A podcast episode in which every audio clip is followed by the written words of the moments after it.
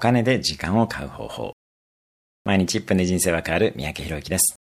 これは人生の真理ですが、お金で時間が買えるなら絶対に買いましょう。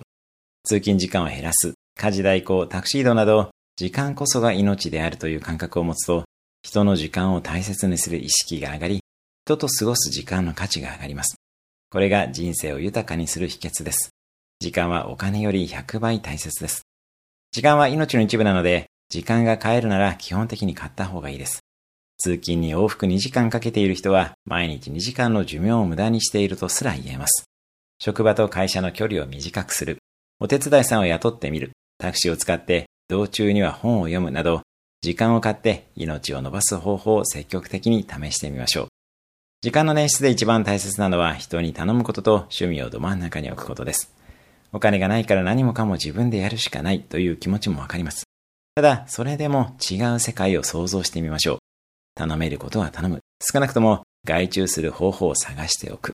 現状の外を知っておく。趣味をど真ん中に置くのもめちゃめちゃ有効です。人生が活性化してきて、やりたいという回路で、すべての物事が回り出します。趣味のためにもっと時間とお金も欲しいとやる気も出てきます。趣味に罪悪感を持たなくていいです。自分の気持ちにもっと素直になりましょう。一番大切なのは時間です。時間を確保し、本当にあなたの人生を充実させる時間に当てましょう。当てられるように努力を続けましょう。それではまた、毎日1分で人生が変わる三宅宏之でした。